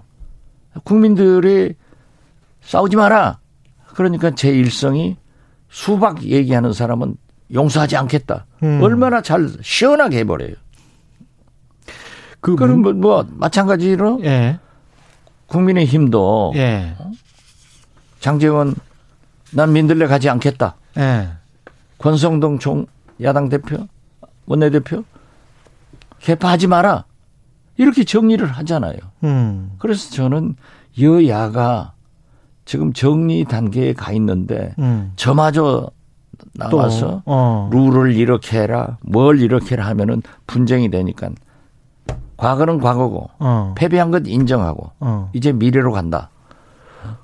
그런데 그 질문은 계속 남을 것 같아요. 그러면 어떤 사람이 당 대표로 나와야 되느냐? 음. 이광재 의원은 이재명, 홍영표, 전해철 다 나오지 말아라 이렇게 이야기를 하잖아요. 아니 좀 기름 빼고 딱이 빼면은 설렁탕이 못 남아요. 국물 남죠. 그 사람들이 그 사람들이에요. 예. 그래서 나는 이광재 의원도 예. 선당우사의 입장에서 살신성인의 정신으로 강원지사에 가서 예. 참 패배를 하고 의원직도 상실했잖아요. 음. 어. 그러니까 그러한 충정이 있을 겁니다. 음. 어. 그래서 그걸 바라보니까 예. 어? 이세 분은 안 나오는 게 좋겠다. 라는 의사 표시를 했지만은 음. 정치는요. 누가 하지 말라 해서 안 하는 게 아닙니다. 음. 저한테 얼마나 많은 국정원 엑스파일 얘기했다고 해서 비난이 있습니까? 예. 뭐 심지어 어? 저는 윤석열 대통령 엑스파일이 있다 이렇게 얘기한 게 아니에요. 어? 그렇지만은 뭐 감옥에서 만나자 예. 얘기를 해라 아. 이런 극단적 하지만은 제 충정은 음. 이러한 것이 다시 재현돼서는 안 된다. 음. 그렇기 때문에 특별법을 제정해서 폐기하자. 이런 순수한 마음이지만은 국민이 그렇게 이해를 한다고 하면은 제가 자제하는 수밖에 없어요. 그래서 그러네. 정치라고 네. 하는 것은 음. 본인이 결정해야 됩니다. 본인이 결정해야 네. 됩니다. 그 다음에 옆에서 다른 사람들이 이야기하지 말아라. 아니 하더라도 네. 전국적으로 비판은 항상 따르게 돼 있어요. 음. 윤석열 대통령 비판도 따르고 음. 박지원 비판 얼마나 혹독하게 해요. 자 본인이 결정해야 되고 당에서 공천 안 주면 됩니다. 마지막으로 음. 국민이 낙선시키면 되는 거예요. 이렇게 해서 정리가 돼야지 음. 누구는 되고 누구는 안 된다. 음. 이건 또 다른 불씨다. 저는 그렇게 생각해서 제 생각 같아서는 나오고 싶은 사람 한번 다 나와봐라. 음. 그러면 자동적으로 지지도가 낮으면 하나하나 하나 올라가는 거예요. 예. 네. 지금 말씀하신 것 중에서 윤석열 에스파일이 있다 이런 말은 하지 않았다라는 이 뉘앙스를 언론은 또 어떻게 해석할지 모르겠습니다. 아, 맞아. 뭐 박지원이가 청와대가 세게 나오고 예. 뭐 비난이 있으니까 물러섰다 그렇게 하겠죠. 물러섰다 해도 괜찮아요. 정치인은 네. 바르게 얘기를 해야 돼요. 국민 내 생각이 중요한 게 아니라 음. 국민 생각이 염려하고 있다 하면 음. 그 문제에 대해서 자세를 취해 그래서 내가 하지 음. 않겠다 그러잖아요. 그렇죠. 네. 있다라고 말하지 않았다. 네. 예. 저는 중의적으로 자꾸 해석이 돼서 자꾸 몰아가려 하지 마세요. 그, 저, 문재인 대통령과는 사실은 그렇게 당권 경쟁도 하고, 음. 한동안 뭐, 조금 안 좋은. 안 좋은 게 아니라, 몸모닝 얼마나 세게 했어요. 그랬죠. 네. 몸모닝 하셨었는데. 그렇지만. 국정원장이 되시고. 아니, 그렇지만. 네. 대통령, 치열한 선거 과정을 겪었지만은. 네. 대통령이 당선되니까 성공하도록 저는 협력할 것은 협력하고. 네. 비판할 것은 비판했어요. 이걸 수용해서 음. 어? 문재인 대통령이 저를 국정원장으로 임명을 하더라고요. 양산에서는 무슨 말씀하셨어요? 얼마나 폭넓은 인사예요. 네. 그렇게 해야 된다 이거예요. 그렇습니다. 윤석열 대통령도, 대통령도, 그런 인사를 했으면 좋겠어요. 그러니까 제가 건, 저 국정원장이 임명되니까 네. 발표되니까 청와대 기자실에서 기자들이 아 하고 그래, 놀랬고 예, 예. 다 언론에서는 신의 한수라고 했잖아요. 예, 아, 그런데 지금 생각해 보면요. 음. 그 문재인 대통령이 제 입을 봉해버리려고 2년간 국정원장에 보냈지 않는가 이렇게 생각돼요. 아, 그 신의 한 수였다 정말. 네. 네. 그래서 저는 2년간 국정원장 하면서 선글라스는 한 번도 못 써보고 어. 마스크만 썼어요.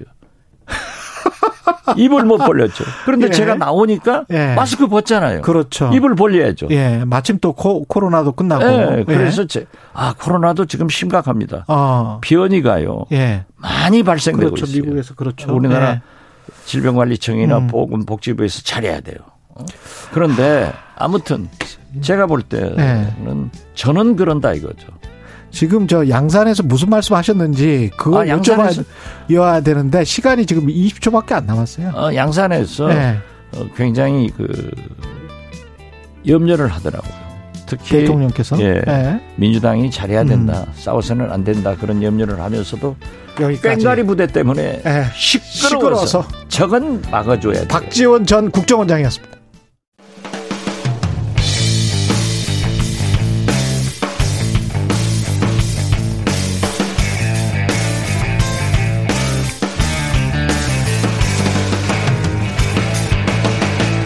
최경영의 최강 시사.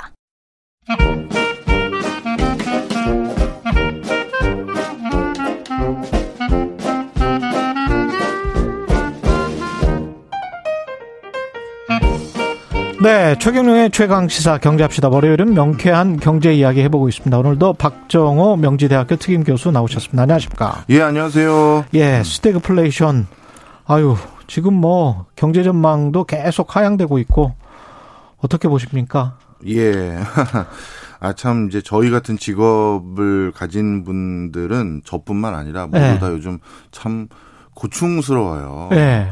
원래는 이제 경제라는 게 상황이 네. 계속 바뀌면 당연히 거기까지 반영해서 음. 수정 보완을 어느 정도는 할 수는 있죠. 예. 그런데 이제 앞에서 했던 얘기들을 송두리째 바꾸거나 이거 뭐 대폭 수정도 이런 대폭 수정들을 지속적으로 하는 경우는 드물거든요. 그렇죠. 먼저 예. 세계은행 세계 경제 성장률 같은 경우 세계은행 같은 경우도 1월 달에 음. 올해는 우리나라가 4% 정도 아 우리나라가 아니라 전 세계적으로 4.1% 정도 성장할 것이다라고 해서 다들 어 이 정도면 견실하겠네 네. 하면서 시설 투자도 미리 늘리고 특히 이제 대면 활동이 늘 늘어날 것이다 해서 다시 직원도 뽑고 가동 설비를 어, 완비해 놓은 회사들이 많았었습니다. 올 초만 해도. 그렇죠. 네. 그런데 뭐 불과 반년 만에 경기가 좋아지거나 정상적인 경로가 아니라 예년보다 훨씬 못할 거다. 2.9%로 크게 하향 조정을 해버렸거든요.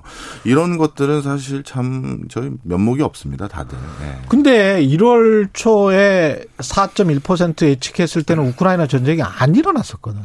뭐 사실 저희도 변명을 하자면 2월 24일 날에 일어났어요 전쟁이. 맞아요. 네. 뭐 저희도 변명을 하자면 그런 여러 가지 요인들은 있죠. 네. 우크라이나뿐만 아니라 뭐 북아프리카 지역의 여러 가지 어 시장의 소요 상태, 반정부 시위나 이런 것들도 없었고 뭐 스리랑카를 비롯해서 여러 가지 중동 지역도 마찬가지고요. 네. 그런 것들이 전 세계의 여러 가지 물가 안정이라든지 경기라든가 경기 수급에 지대한 영향 을 미치고 있는 건 사실이기 때문에 음. 굳이 저희도 변명을 하자면 이제 그렇게 할 수는 있습니다만 중국 그래, 코로나 봉쇄도 없었잖아요. 상하이 봉쇄도. 그것도 그렇죠. 예, 그것도 갑자기 나타난 거죠. 아, 갑자기 그냥 그래도 좀 위안이 됩니다. 제가 자꾸 위안이 되는 그런 사건들을 예. 말씀을 드리고 있습니다. 아, 예. 근데 이제 진짜 너무 이게 크게 바뀌어 가는 것 같아요. 그래서 예. 한 달치마다 이렇게 크게 세계은행에서도 이, 이 저기 언론 보도를 할 때요. 예. 그 발표하시던 그, 그 economist가 예. 그 보도하시는 분들 하고 잠깐 ice break 할 때, 그러니까 농담하면서 이제 공식화된 이제 보도하기 전에 했던 얘기가 음. 이번에도 또 대폭수정을 했다 미안하다 하면서 웃으면서 얘기하시더라고요. 이 세계 세계 최고의 economist들이란 말이죠. 예. 세계은행이면. 네. 예. 자 그래서 결론은 어떻게 됐느냐? 예. 좀 전에 질문 주신 거 있잖아요. 예. 올 초만 하더라도 스태그플레이션에 대한 우려는 과하다라고 했는데 그랬었죠. 이제는 스태그플레이션뿐만 아니라 음. 아 그 다음 멘트 때문에 제가 오늘 이걸 한번 또 말씀 드려야겠구나 어, 했던 건데 10년 이상 장기 저성장 국면까지도 우려해야 될 상황이다. 특히 저개발 국가들에 대해서는 이렇게 와. 얘기를 해버렸습니다. 그 세계은행에 발표한 네. 세계 성장률을 발표한 이코노미스트가 네. 아, 이 10년 이상의 장기 저성장? 네. 그 이유가요. 예. 글로벌 금융위기 이후 음. 바로 아랍의 봄을 아마 우리가 쉽게 떠올려 보시면 쉽게 이해하실 수 있을 것 같아요. 예. 원래 이런 경제적 불확실성, 글로벌한 경제적 불확실성은 정치적 불확실성으로 옮겨가는 경우가 있습니다. 그러네. 예. 대표적으로 이제 서구 국가들의 영향력 아래 지대하게 놓여져 있던 북아프리카와 중동 국가 같은 경우는 상대적으로 서구 국가들은 먼저 글로벌 금융위기를 벗어나서 시장 상황이 좀 안정화됐음에도 불구하고 2010년도가 됐지만 청년 실업률이 국가마다 약간 차이 있습니다. 아마 30%에 육박할 정도의 어, 좀처럼 이게 해결 국면이 안 보였던 거예요. 그렇죠. 그러다 보니까 한 11개 국가 정도가 그 나라 내부에서 흔히 말해서 반정부 시위가 시작됐고 국가마다 뭐 쿠데타, 내전, 뭐 전쟁 이런 것까지 이어졌었거든요. 자, 그런데 그때 아랍의 봄에 휘말렸던 그 많은 국가들 그 당시 당시의 1인당 GDP와 음. 지금 코로나19 터지기 전인 2019년도의 1인당 GDP를 비교해 보면 고 지난 10년 동안 오히려 1인당 GDP가 30% 이상 다 떨어졌어요. 절반 이상의 국가. 그러니까 10년 동안 경제가 음. 발전은커녕 오히려 퇴보했다라는 거죠. 이 물가 상승률까지 따지면 거의 대부분의 국가들의 경제가 어, 늘어난 게 아닙니다. 소득이. 아, 그러니 예, 예. 그러니 그 당시만 하더라도 글로벌 금융위기라는 것은 말 그대로 금융에 의존하는 industry 그리고 금융과 같이 연관되어 있는 전후방 산업들이 가장 중점적인 타격을 받았는데 이 코로나 19는 정말 전 세계적인 숙제였을 뿐만 아니라 음. 그게 단순히 금융 시스템에 의존했던 것의 파급 효과가 아닌 진짜 전방위적인 악영향을 미치고 있기 때문에 세계은행에서도 이게 코로나 19가 그저 개발 국가에서는 당분간 쉽게 해결 국면도 안 보이고 음. 달러 미국 입장에선 인플레이션을 어떻게든 극복하기 위해서 달러를 초강세로 바꿔가고 있잖아요. 예. 그러면 후진국에선 더더욱 물가 상승을 압박하는 요인으로 작용하게 돼요. 음. 많은 물건들을 달러를 기반으로 해외에서 사와야 되는 것들이 후진국의 상황이거든요. 예. 근데 달러 가격이 비싸졌다는 건 물가 압박의 가장 영순위 요인인 겁니다. 그렇죠. 그런 것들이 중첩돼 있고 그다음에 중국이 라는 나라가 그동안 저개발 국가에 많은 투자도 해줬고 음. 저개발 국가에 많은 물건들을 중국 내에서 다시 사주기도 했는데 중국이 저렇게 좀처럼 헤어나 코로나19로부터 헤어날 기미가 잘 안 보이니 그렇죠. 이거는 이제 그 지금 이 저개발 국가의 모습을 보니까 아랍의 봄과 유사한 흐름들이 좀씩 보이는 거예요. 아. 뭐 스리랑카 같이 그렇죠, 뭐 그렇죠. 뭐 총리가 나 사, 퇴할 테니 예. 이제 다시 해라라든가 음. 뭔가 이런 일들이 생기기 시작했고 브라질, 아르헨티나도 지금 반정부 시위라든가 정부를 규탄하고자 하는 시위의 수준이 상당히 높아졌거든요. 음. 아마 그런 예측이 중첩된 것 같습니다. 그 세계은행 보고서에 저도 그 깜짝 놀랐었던 게 코로나 완전 접종률이 저개발 국가 같은 경우 14%밖에 안 되더라고요. 예. 그리고 이번에 그 WHO에서 예. 많은 그 저개발 국가 현장을 이제 가봤습니다. 예. 가봤는데 이거는 저도 전달이 되지 않는 그러니까 보건 행정력의 부재이기 때문에 아. 구조적으로 일정 수준 이상 올라가는 게 거의 불가능에 가깝다라는 걸 진단을 했고요. 그렇다면 음. 올 겨울에 다시 그런 여러 후진국과 개도국에서는 또 또 다시 반복될 가능성도 있다라는 거죠. 그럼 뭐 그런 지역들은 일단 빼놓고 경제 성장을 생각을 해야 되고 중국도 지금 뭐 부동산도 그렇고 뭐 전반적으로 지금 안 좋잖아요. 예, 맞습니다. 지금 중국 말씀도 또 해주셨는데 네. 중국 같은 경우는 어, 이, 어 지난주부터 어, 상하이와 베이징에서 다시 봉쇄 강도를 또 높여야 되는 거 그렇죠. 아니냐라는 우려의 목소리가 나오는 게요. 네. 지금은 이제 뭐 제가 방역 전문가는 아닙니다만 많은 분들하고 얘기를 뭐 나눠보면 이렇게 생각하시는 것 같아요. 음. 봉쇄로 코로나를 잡을 수수 있는 건 아닌 거라는 게 이미 드러난 것 같다. 그런데 중국이 아직까지 노선을 봉쇄라는 저 단어 하나 가지고 저렇게 천착하는 그렇죠. 것은 네. 아마 올 겨울 같은 경우 중국도 음. 얼마나 더 일파만파가 될지 음. 걱정이 된다. 이렇게 얘기를 하기 때문에 자 그러면 경제가 좀 활성화될 수 있는 여러 요인들이라고 할 수 있는 음. 코로나가 완전히 잠식됐다. 그리고 중국 경제가 다시 살아났다. 그리고 달러가 약세가 돼서 많은 개조국들이 물가가 안정화되다 보니 음. 그래서 이런저런 뭐라 볼까요? 투자라든가 고용이 활발해질 수 있다라는 요인들이 당분간은 기대해지기 어려운 부분이고요. 아. 그 다른 나라들 같은 경우에 그 2, 70년대 생각을 해보면 인플레이션이 됐지만 달러 약세였거든요. 그때는 그렇죠. 그나마. 네. 근데 지금은 인플레이션 상황에서 달러 강세인 상황이기 때문에 다른 국가들은 미국을 제외한 다른 국가들은 정말 별로 수단이 없네. 네. 이 과정에서 그래서 네. 지금 글로벌리 국가들의 인플레이션율을 살펴봤더니요. 가장 높은 나라는 이제 경제 제재를 받고 있는 러시아입니다. 네. 어, 거의 20%에 다다를 만큼 물가 상승률이 급치솟고 있고요. 음. 그 다음 2등 국가가 한 브라질 정도 되는데 물가 상승률이 10%가 넘어가고 있어요. 그런데 어 10%는 넘어 넘어간 거죠. 네. 그다음에 실질적으로 유럽과 미국이 한 8%대. 8%. 이것도 어마어마한 거죠. 어마어마한 겁니다. 예. 예. 어 중앙 그들 국가들의 중앙은행들도 2%에서 잡겠다고 하니까 4배가 높은 거니까요. 그렇죠. 그리고 어 세계 물가 상승률을 전체를 통합한 지수가 하나 있는데 예. 그거를 살펴보면 2013년도부터 코로나19 터지기 전까지 음. 3%를 넘은 적이 좀처럼 없어요. 잠시 한두 달 넘었다가 살짝 내려오고 다시 그랬는데. 세계 물가 지수가. 예. 예. 그런데 최근 들어서 그게 4.5%가 됐거든요. 음. 그러면 3%에서 뭐 4.5%예요. 그게 아니죠. 50% 오른 거잖아요. 그렇지. 예. 예. 그러다 보니까 이건 진짜 물가가 정말 고공행진을 하고 있고요. 예. 또한 가지 이제 말씀드릴 게 요즘은 이제 언론 보도를 통해서 유가 얘기를 많이 하시지 않습니까? 예. 어, 지금 세금을 이렇게 낮췄었는데도 벌써 2천 원이 훨씬 다 넘어버려서 있어서. 네. 자, 그런데 유가는 오히려 제가 늘 말씀드리지만 상대적으로 좀 덜 걱정하는데 음. 먹거리 걱정을 제가 더 많이, 많이 말씀드렸었어요. 특히 우리나라. 예. 맞아요. 예.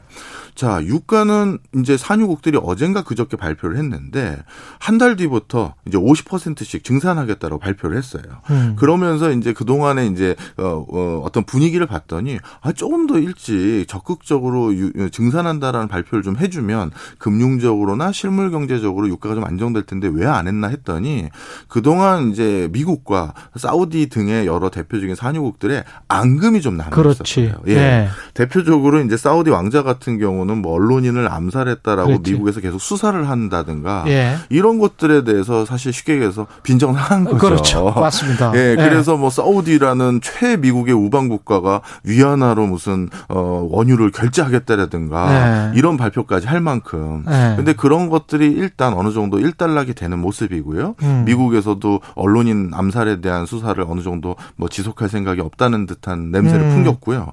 그래서 이제 그런 것들이 봉합 어 봉합이 되면 하면서 산유국들이 어 그렇다면 이제 우리도 50%씩 증산하겠다라는 얘기를 하는 건데 음. 그런데 이것도 제가 나중에 빠져나갈 구멍을 미리 말씀드리면 예. 이것도 그렇다고 이제 물가가 그럼 잡히느냐 그렇게 보기엔 어려워요. 그렇죠. 왜냐하면 예. 많은 분들이 오펙 그러면 음. 음. 중동의 많은 국가들을 생각하시기 쉬운데요. 음. 아닙니다. 오펙을 제일 많이 구성하는 국가들의 대륙적인 구분을 보면 북아프리카 지역이 더 많아요. 아. 그런데 지금 아까 말씀드렸던 것처럼 아프리카 지역이 이제 기근부터 다시 고민을 해야 될 시점이 왔는 상황이거든요. 예. 밀이나 이런 거 수급을 못해서요. 음. 그러니까 그들 국가에서 기본적인 물가 상승률이 뭐 15% 20%씩 되고 음. 그 다음에 기근까지 놓여져 있는 이런 뭐랄까요 어, 정상적인 경제 활동이 전개되지 않는 상황에서 산유 시스템은 제대로 가동될 수 있다 그렇게 보기 어려운 거죠. 그게 또 그 사람들이 그래서 기근 때문에 난민이 발생해가지고 유럽으로 넘어가면 유럽은 또또 전쟁 했다, 난민까지, 대규모 난민까지 있으니까 이게 전 세계적으로 완전히 전염될 가능성이 있네요. 예, 이런 상황이. 맞습니다. 자, 그래서 네. 유가는 또 그런 상태고, 이제 곡물 가격도 말씀드리면, 네. 2000년대 이후부터 그 저기, 어, OECD를 비롯해서 국제 기구에서는 우리가 이제 인구 숫자는 급격히 늘고 있는데, 음. 어, 그 과정에서 이상 기후 현상 등으로 인해서 아프리카나 저개발 국가를 중심으로 해서 다시 절대 빈곤, 즉 아사하거나 기근에 허덕이는 일들이 일어날 가능성이 높다라고 2000년 초반에 진단을 했어요. 예. 그래서 그걸 관리하기 위해서 세계 식량 가격 지수라는 걸 그때 만든 겁니다. 음. 무슨 2차 세계 대전 이후에 만든 게 아니라 2000년대 들어서 다시 기근과 아사를 걱정해야 된다 해서 만든 거거든요. 예. 그런데 그 세계 식량 가격 지수라는 게 바로 집계되고 난 뒤에 지금 역대 최고치를 기록하고 있고요. 음. 이거는 관련 뭐, 뭐 저를 포함 포함해서 많은 분들이 이제 시작이고 내년까지 충분히 계속 우상향하는 그래프가 지속될 거로 보여지는 이제 거예요. 시작이다. 예. 바로 그러다 보니까 어 유가는 이제 터졌지만 뭐 어느 정도 봉합을 하겠다고 했지만 그거 믿을 수 있는 상황 아니고 음. 그다음에 곡물 가격은을 중심으로 한 식자재 전반적인 가격은 이제 시작이고 음.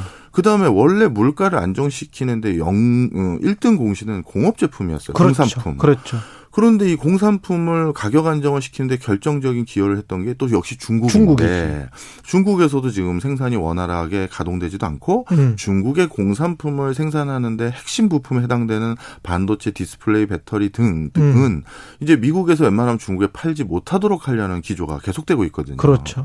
그러니 당분간 공업 제품마저도 이게 가격을 안정화시키는데 기여하지 못하는 상황이 될 것 같아서 쉽게 얘기해서 물가 상승은 모든 품목에 의해서 적극적으로 일어나고 있고 음. 경기가 살아날 기미는 좀처럼 안 보여지고 있고 그러니 앞서 말씀드린 세계은행을 비롯해서 뭐 저를 포함해서 음. 어, 스태그플레이션이 이제 정말 시작될까 하는 어, 우려를 더 갖게 된 겁니다. 야 정치 이념에 따라서 완전히 그냥 경제가 우왕좌왕 되는 그렇네요.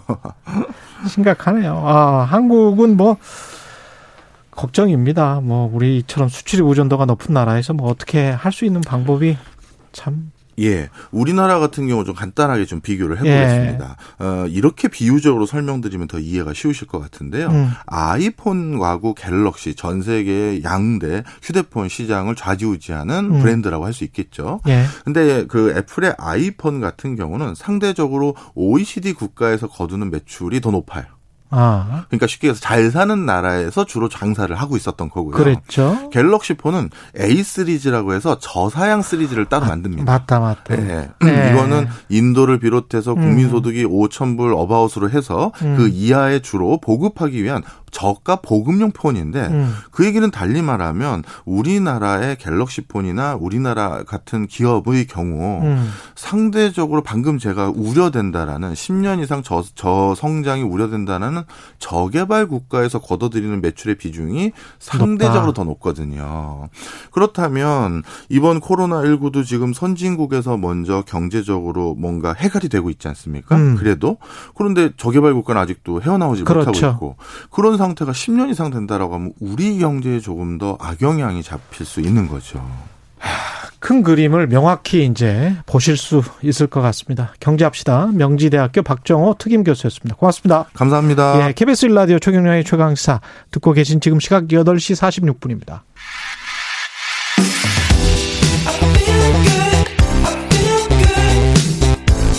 세상에 이익이 되는 방송 최경영의 최강 시사. 네, 2002년 오늘 미군 장갑차에 치여 두 중학생 어, 목숨을 잃었었던 사건, 효순 미선이 사건. 가해자 미군들은 무죄 판결을 받았고요. 20년 전 당시 유가족을 대리해서 미군 고발하고 현재 어, 소파 개정 국민연대 공동대표를 맡고 계시는 권정호 변호사와 20년이 흐른 지금 한미 관계 소파 조약 뭐가 좀 달라졌을지 짚어보겠습니다. 안녕하세요. 안녕하세요. 예. 그 지난 토요일에 시청역 인근에서 20주기 추모하는 평화대회가 열렸어요. 현장에 예. 계셨죠? 예, 다녀왔습니다. 예, 어떤 목소리들이 있었습니까? 예, 경찰 추산으로 뭐 4천 명이니까 한 5천 명에 가까운 분들이 모이셨고요. 예. 예, 400여 개 시민단체, 노동조합, 뭐 종교, 정당을 포함해서 3천여 개인 시민들이 트윈닝원으로 이렇게 예, 개최를 하셨더라고요. 예. 그래서 뭐 내용은 이 불평등한 한미 관계를 개선하자, 음. 한미 소파 전면 개정하라, 뭐 전쟁 기조를 반대한다, 아, 이런 식으로 그냥 열기가 높았고 질서 있게 예, 진행이 됐던 것 같습니다. 그때 그 사건 효순 미선 사건을 떠올려 보면 업무상 예. 그때 예. 과실치사 혐의로 그 재판을 받았었잖아요, 그죠? 예, 예 맞습니다. 그래서 1심에서 바로 무죄가 났었고, 예, 미군 법정에서, 미군 예. 법정에서, 그래서 예. 이제 미군 법정에서 1심에서 무죄 판결이 나니까 거기에서는 1심 미국은 뭐 인권 보호한다고 1심에서 무죄 판결 나면 이제 검찰이 항소를 아, 안 하잖아요. 예, 예. 예, 그래서 항소 안에서 무죄 판결이 확정이 되고 예. 예, 그 미군은 돌아 미국으로 돌아가고 뭐 이렇게 예. 됐던 사건이죠. 예. 예. 그, 그, 그 이 후에 그러면은 소파가 그러면 개정이 안 됐잖아요. 예. 예.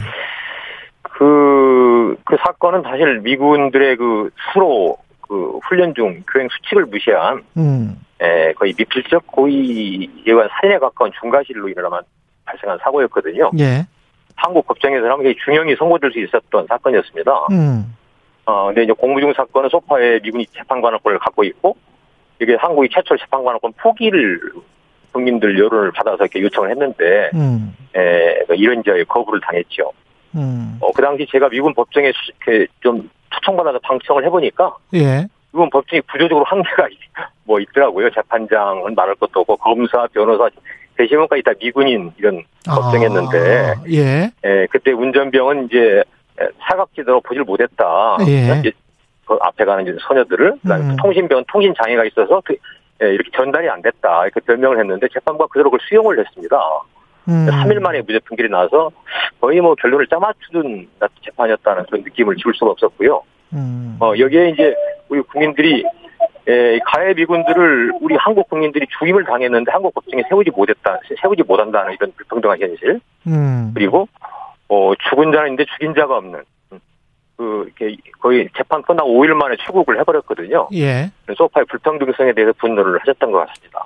만약에 한국의 시민이 뭐 자기 차가 좀 커서 이 사람을 잘 못 봤다 이러면서 이제 여중생 두 명이 죽었다면 예. 한국 법정에서는 어떤 판결이 났을까요? 한국인들을 대상으로 만약에 판결이 이루어졌다면? 글쎄요, 뭐 이 상황에 따라서 음. 뭐 살인죄 적용도 뭐 피하기 어려울 수도 있고요. 예. 그게 아니라고 도 굉장히 그 과실이 중한 업무상 과실 치사로 어? 어, 형량이 뭐 굉장히 높습니다. 예. 예 그래서 여기에서 이 국민들의 어떤 법감정 그리고 음. 이 한미 관계 불평등한 현실이 이 소파에 구조적으로 내재돼 있다 하는 것들을 음. 국민들이 보신 거죠. 예. 근데 그 소파 같은 경우는 뭐 조문이 전혀 달라진 거는 없죠. 그렇죠. 번역 지형은 좀 그대로 있습니다. 글자 한자 못 바꾸고 있는 현실이고요. 예. 에, 물론 그때 이제 에, 약화된 여론들을 갖다 이렇게 좀 피하고 이렇게 무마하기 위해서 한미 당국이 운영 개선 합의서 이런 걸 몇 차례 만들고 그랬지만 음. 구속력이 없어요. 그렇군요. 어, 그래서 예. 급한 불 끄고 나면 또 위야무야 잊혀지는 현실이 되었고 음. 그래서 이런 데는 기본적으로 이제 미국의 음, 공합적 자세가 많이 저는 작용하고 있다. 어? 음. 네, 급한 불 끄고 나면 그렇게 아쉬울 게 없는.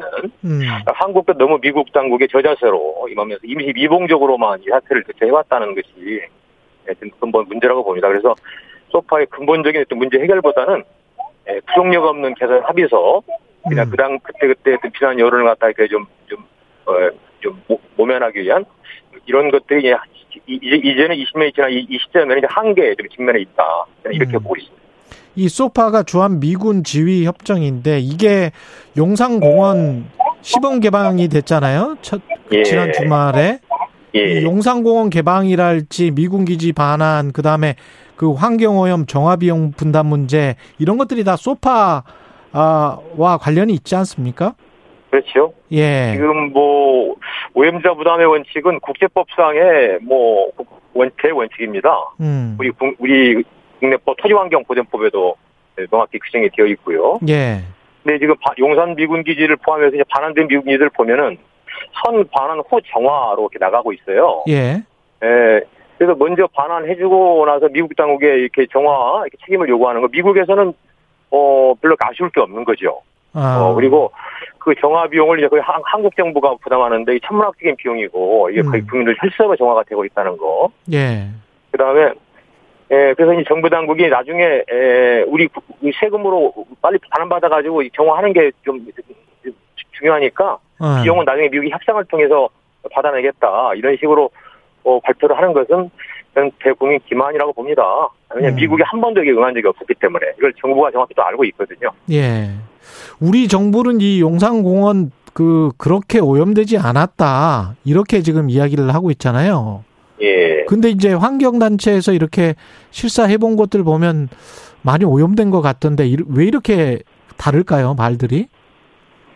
아 이건 뭐 정부 당국의 발표는 뭐 사실에 근거하지 않는 발표고요. 음. 에, 예, 그 동안에 에, 예, 저희 시민단체 노력으로 그 한국 당국이 이 기지 내부에 오염 조사했던 결과를 저희가 정부 기청을 받아보니까 음, 예. 이건 거의 뭐 어, 인체 유해한 에, 하여튼 그이 주로 미국의 이제 기름으로 일하는 이런 이런 오염 문제인데 이게 뭐 인체 그 허용치의 뭐 몇백 배를 넘는 이런 이런 것들이 다수 발견되고 있습니다. 예. 네, 그래서 에, 한국 당국이 모르고 있는 에, 미군 당국에 저희가 이게 정부 미국의 정보공개청에서 받아본 자료에 의해도 몇백 번의 오염 사고가 있었고 그 중에는 음. 아주 대규모의 오염 사도 있었는데 우리 정부는 캄캄히 모르고 있었습니다. 네. 그렇군요. 그 마지막으로 오늘 양주에서 또 그 효순 미선양의 20주기 추모제 열리죠? 예. 예, 청년, 뭐, 청소년 중심의 추모제라고 하는데 간단히 좀 설명을 해 주십시오. 예. 그동안에 이 못 지켜져 미안하다고 촛불을 들었던 시민들의 성금으로 2020년도에 평화공원이 사고 현장에 완공돼 있습니다. 예. 이름하여 이제 효순 미선 평화공원인데요. 음. 해마다 2월 13일이 되면은 이렇게 시민 단체들이 모여서 어, 유족과 함께 추모식을 이렇게 진행해 왔습니다. 예. 올해는 20여 단체가 공동 주최하고 있고요. 음. 어, 올해 특징은 음, 이렇게 여러 시, 실무 준비들을 청년들이 중심이 돼서 이렇게, 진행을 해왔다는 거. 그 다음에 올해가 20주년인데, 음, 30주년이 되는 해에는 에, 적어도 이, 이 기록관을 남겨서, 음. 어, 이, 이, 이 평화의 의미, 그리고 이, 이걸, 이 자주와 평화의 어떤 예, 이렇게 염원하는 상징 공간을 만들기 위한 기록관 건립 제안을 할 겁니다. 예. 그래서 오늘 그래서 경기 교육감님도 뭐 참석하신다고 하시고요. 음. 어, 새로 당선되신 양주 시장도 참석하셔서 추모사를 예, 진행하기로 되어 있습니다. 지금 변호사님도 추모제 가시는 길인 것 예, 같은데? 지금 이동 중입니다. 예, 예, 알겠습니다. 인터뷰 감사드리고요. 권정호 변호사였습니다. 고맙습니다. 감사합니다. 예. 6월 13일 월요일 KBS 1라디오 최경령의 최강 시사 오늘은 여기까지입니다. 저는 KBS 최경령 기자였고요. 내일 아침 7시 20분에 다시 돌아오겠습니다. 고맙습니다.